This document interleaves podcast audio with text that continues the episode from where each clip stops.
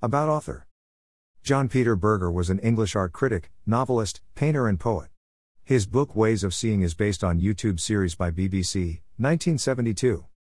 Ever thought about what changes camera and photographs have brought in our lives?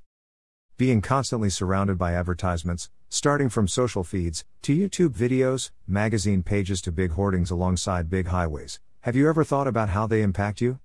Isn't the normalized objectification of female bodies, nudity in the modernized world similar to the one we see in medieval European oil paintings like this?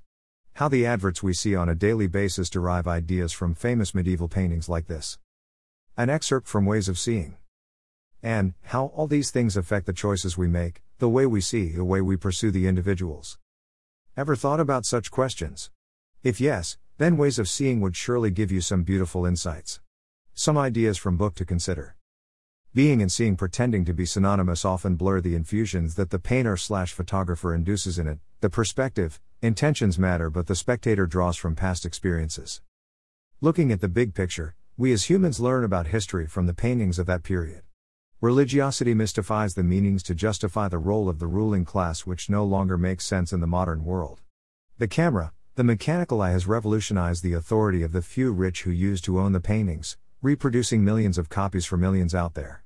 Another thing to consider is the idea of nudity, nakedness, its nuances with respect to the spectator and the woman being the surveyor and surveyed in herself, effectively objectifying herself, is something that can give insights in why you are thinking, what you're thinking.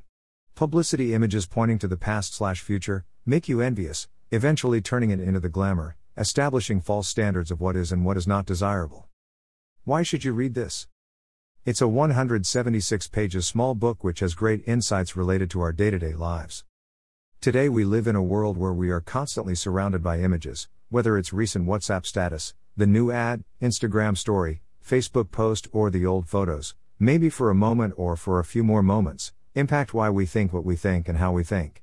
Everyone starting from random YouTube videos to that extremist friend is trying to persuade us to believe what something from history reflects, and in such crucial periods, one must introspect these aspects mentioned here. Here is one interesting illustration that sums up the book. Credits Austin Kleon.